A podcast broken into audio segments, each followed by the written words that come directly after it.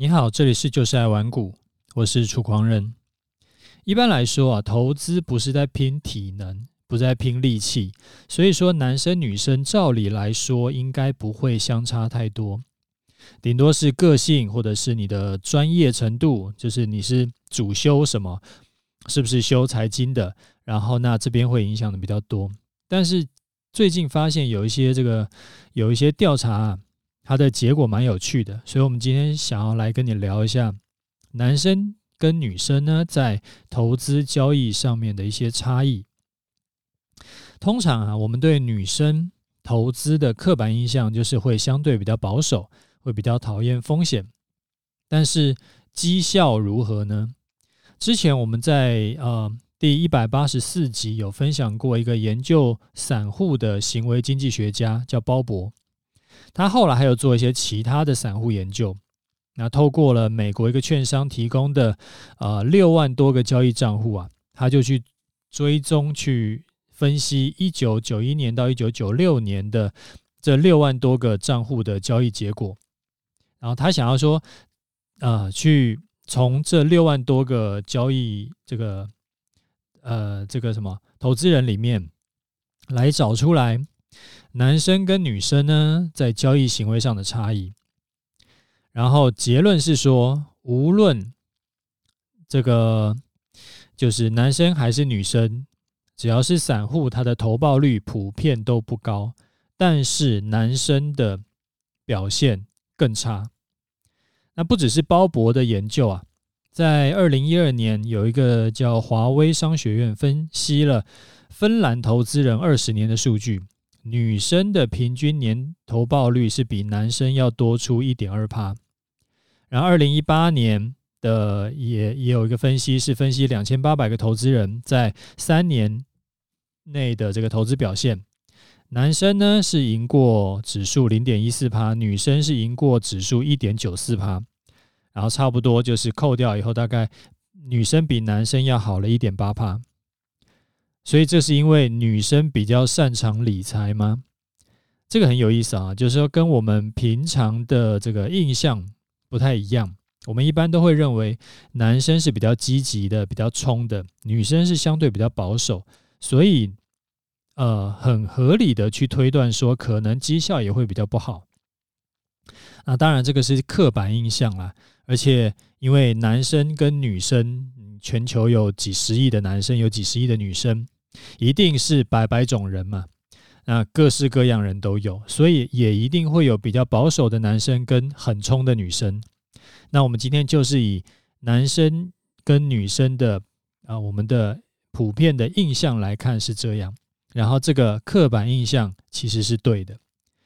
女生对于投资是真的比较没有信心，对投资的态度呢，也相对来说更悲观。根据富达国际的调查，就投资信心而言，只有百分之三十六的女性会认为自己很适合投资，这个是低于男生的百分之四十八。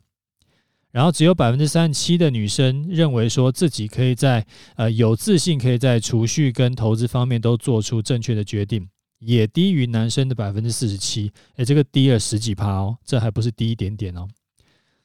啊，不止缺乏自信，重点是女生也讨厌风险。只有少少的三趴的女生愿意承受风险去获得回报，相对于男生呢，有二十六趴，所以这个也会影响到女生选择她要交易的商品跟她投资方法有什么不一样。那财政部之前有个鼓励收入统计。女生的股利所得人数啊，大概平均都比男生要多出三十万人以上。然后他也就是说，他比较抱得住啊，他能够抱到领到股利这样子。那在商品的选择上面呢，啊，女生也比较偏好像房地产或者是像债券这种商品。那看起来啊，很有意思吧？就是说，女生看起来真的是比较没有信心，比较保守，觉得自己不适合投资。那投资的项目呢，也是比较保守的。那为什么女生的绩效还能够平均能够碾压男生呢？这个是因为啊，很多男生都会自我感觉良好，我只是雄性激素在燃烧，我自己觉得自己很厉害而已。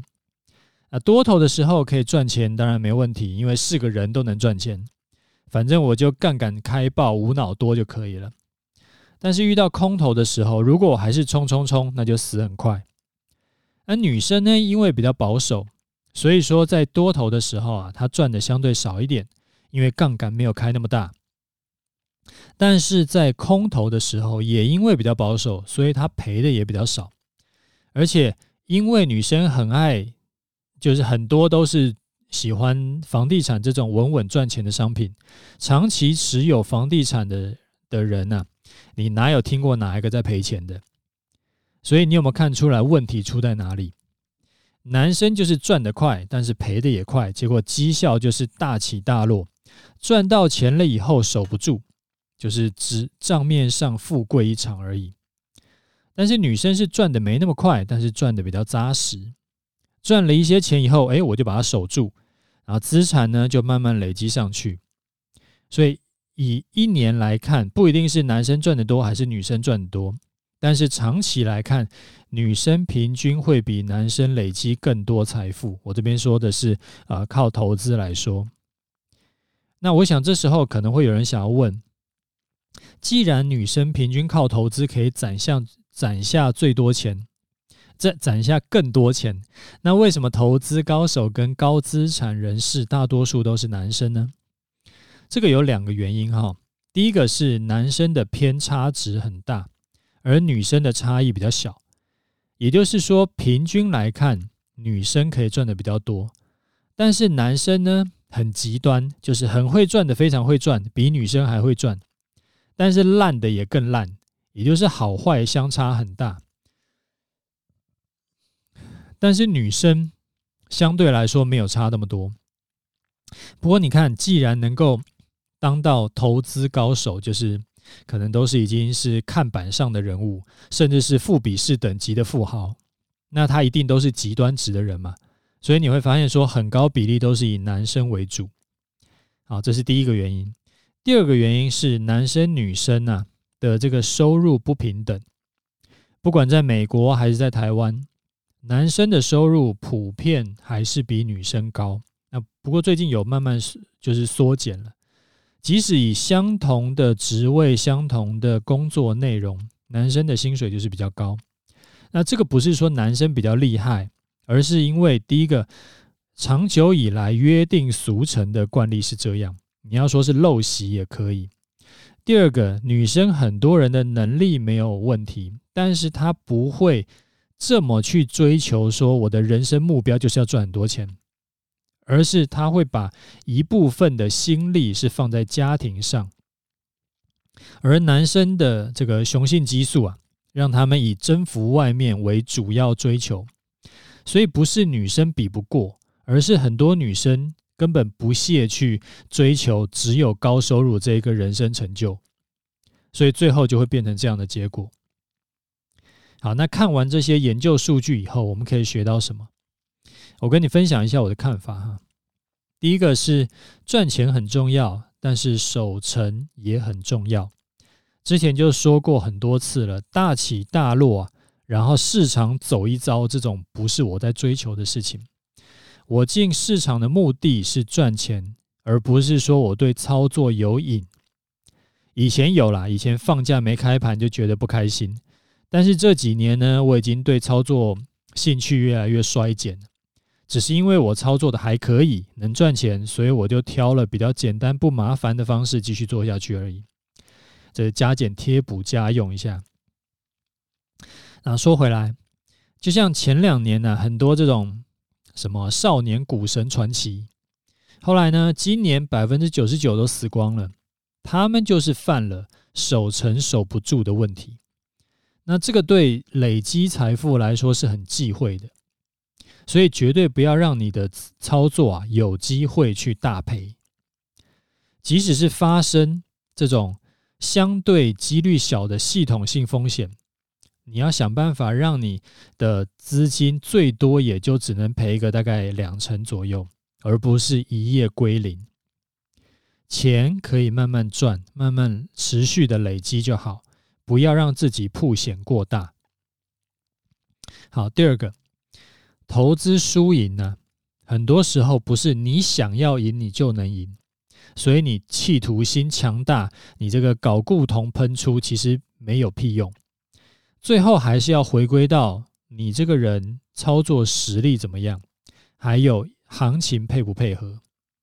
那行情这种东西比较没办法掌握嘛，就是天要下雨娘要改嫁，你真的是不能怎样。但是储备好的实力就很重要。好的实力不是说你能够在任何行情都赚钱，这个巴菲特也做不到。但是你可以在好的行情的时候赚多一点，在不好的行情的时候也尽量不去蚀到本。所以你的财富就是大涨小回，就是你的财富曲线呐是走多头的。然后时间拉长到一年以上，你就一定是累积是赚钱的。那这个能力呢，在本金不超过几个亿以上。都是一定可以做到，就是你持续要去累积你的实力，是一定可以做到的。那之后啊，有机会我会再分享一些在玩股网社团学习不同的交易策略，然后不同的商品的女性学员的故事，我觉得这很有意思啊。然后，但是我想要先跟你分享，在统计上啊，女生对呃市场跟投资的态度做法，真的跟男生很不一样。然后成果呢，普遍也是比较好。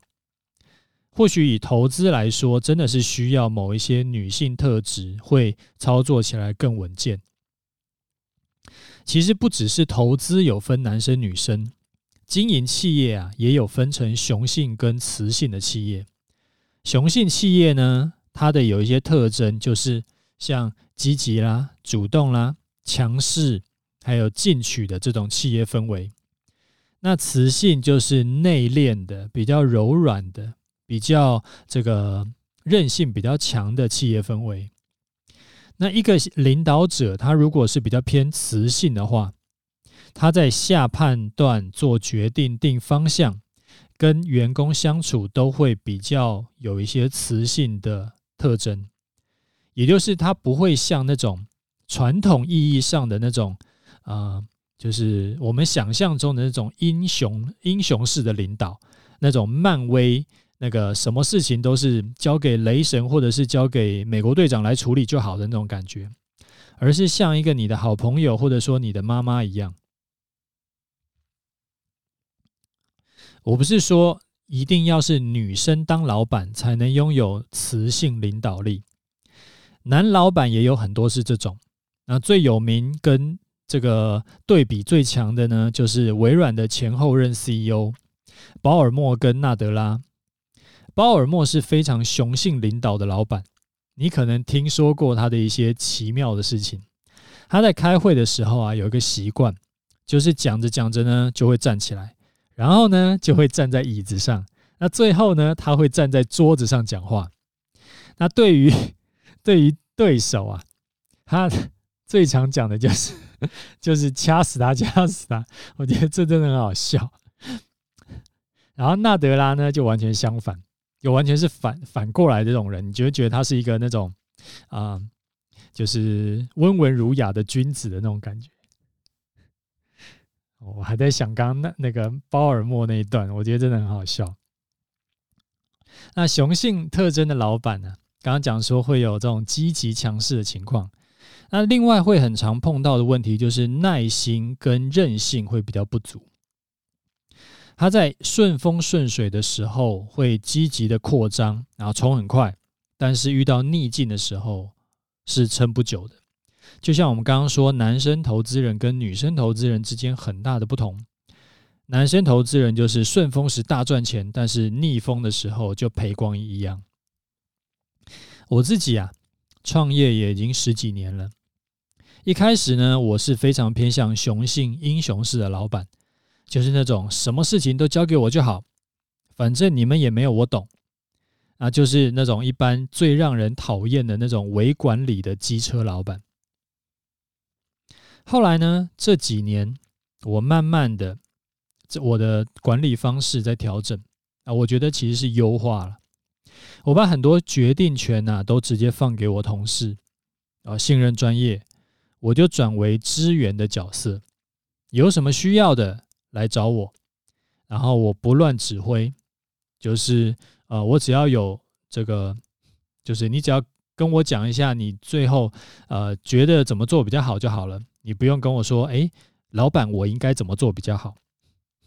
那我的管理呢，呃，管理模式啊，就是从雄性转为比较偏雌性的领导。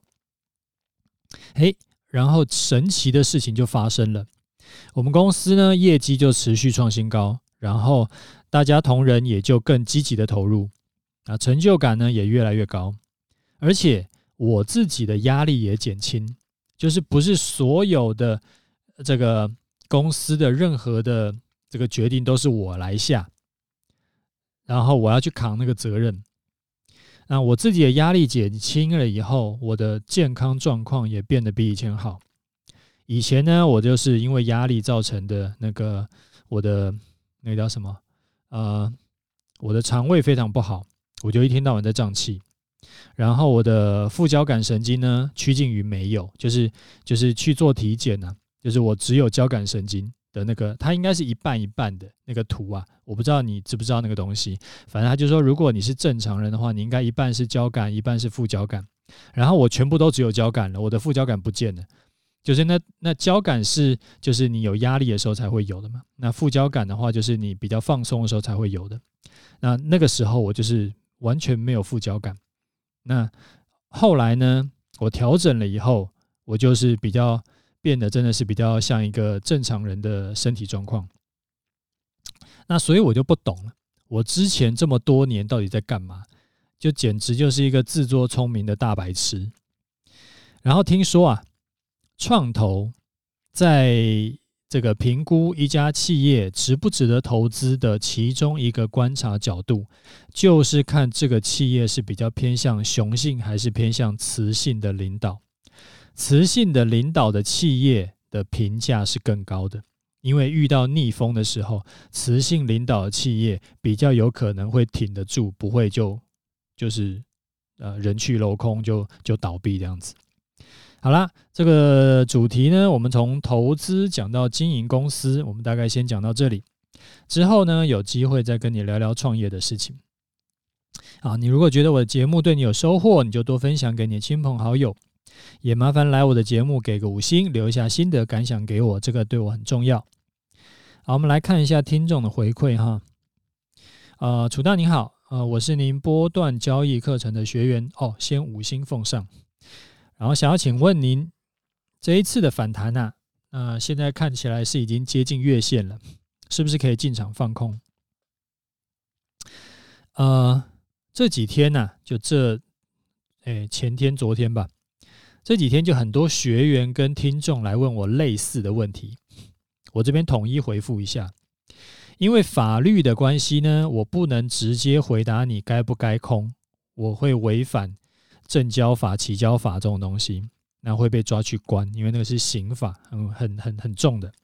所以呢，我只能跟你说，就照着课程里面教的判断方法去做就好。我们课程里面讲得很清楚。做多的时候，修正回月线上一趴以内可以做多买进；做空的时候，反弹回到月线一趴以内可以做空。所以这些学员问的问题，你其实课程里面都可以找到回答。哎，这可以找到这个就是答案啦。那那为什么还要来问我呢？我猜啦，应该是因为还不熟练，所以说缺乏信心，就觉得需要跟我再确认一下。好，不用想太多，反正你照着课程教你的策略去做就对了。因为我自己的示范单呢，也都是这样做的。好，第二位听众他说：“请问楚大，您的这个终极投资组合课程啊，是一次性购入，还是要分批定期定额买进呢？如果说今年一月一号买进到今天为止，啊，投资报酬率大约是多少？有击败大盘吗？”我的终极投资组合里面呢、啊，我有跟你讲两个组合，然后我我我是建议你各投一半资金在里面，我自己也是这样子，各投了一半资金。然后因为投资组合长期来看，啊、就是我的投资组合长期来看是涨多跌少，而且因为里面的这个成分的商品呢、啊，它风险会互相对冲掉，所以不太会碰到那种就是突然暴跌大赔的情况。那所以呢，我自己是一次买进，我没有再定期定额的啊，除非就是我后来要再加码的，加码的时候那就是持续在投入钱。那今年到目前为止的绩效啊，我自己因为刚好有加码，所以这个绩效有点不好算。那就根据学员回馈给我的绩效跟你说好了，有照我课程中建议的，你两种组合各配置一半的。那其中一个组合呢，几乎是大概就是持平，另外一个组合大概是赔了十三趴多，所以两个相加除以二呢，大概绩效是拉回。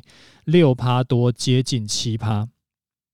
然后我看一下大盘的情况，大概就是跌了十三趴。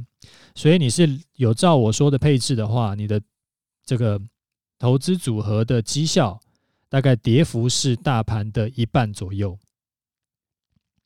好，那呃，如果说你还有什么想要听的主题，或者是你有什么想要问的问题，你可以私讯或者是留言给我，我会尽可能的回答你。好，最后我们来看一下盘势哈。上礼拜五开始的反弹，反弹了六百多点，结果今天一天就跌了大概一一半回去嘛。我说这一次的这个空单的示范单呐，我想应该这一段时间很多听众跟粉丝应该都很有感。我们五哎四月底的时候，四月二十六号，我们空单进场，然后呢，没多久就跌了三百多点。后来又反弹三百多点，又弹回我的成本附近。后来又连跌了一千点左右，我们账上获利那个时候最多也突破千点嘛。然后后来又从这个上礼拜五开始反弹，反弹了几天，累积弹了大概六百点。结果昨晚美股大跌，今天又跌了三百点回去。那不管你是一路跟着我。这个抱着空单没有动的，还是中间有被洗停损，或者是追空在低点被嘎空的，这一笔单啊，从我进场到今天为止，已经报了十六个交易日。你应该有感觉说，就是好像坐在云霄飞车上上天下地很多趟了吧？就是心脏有被锻炼到。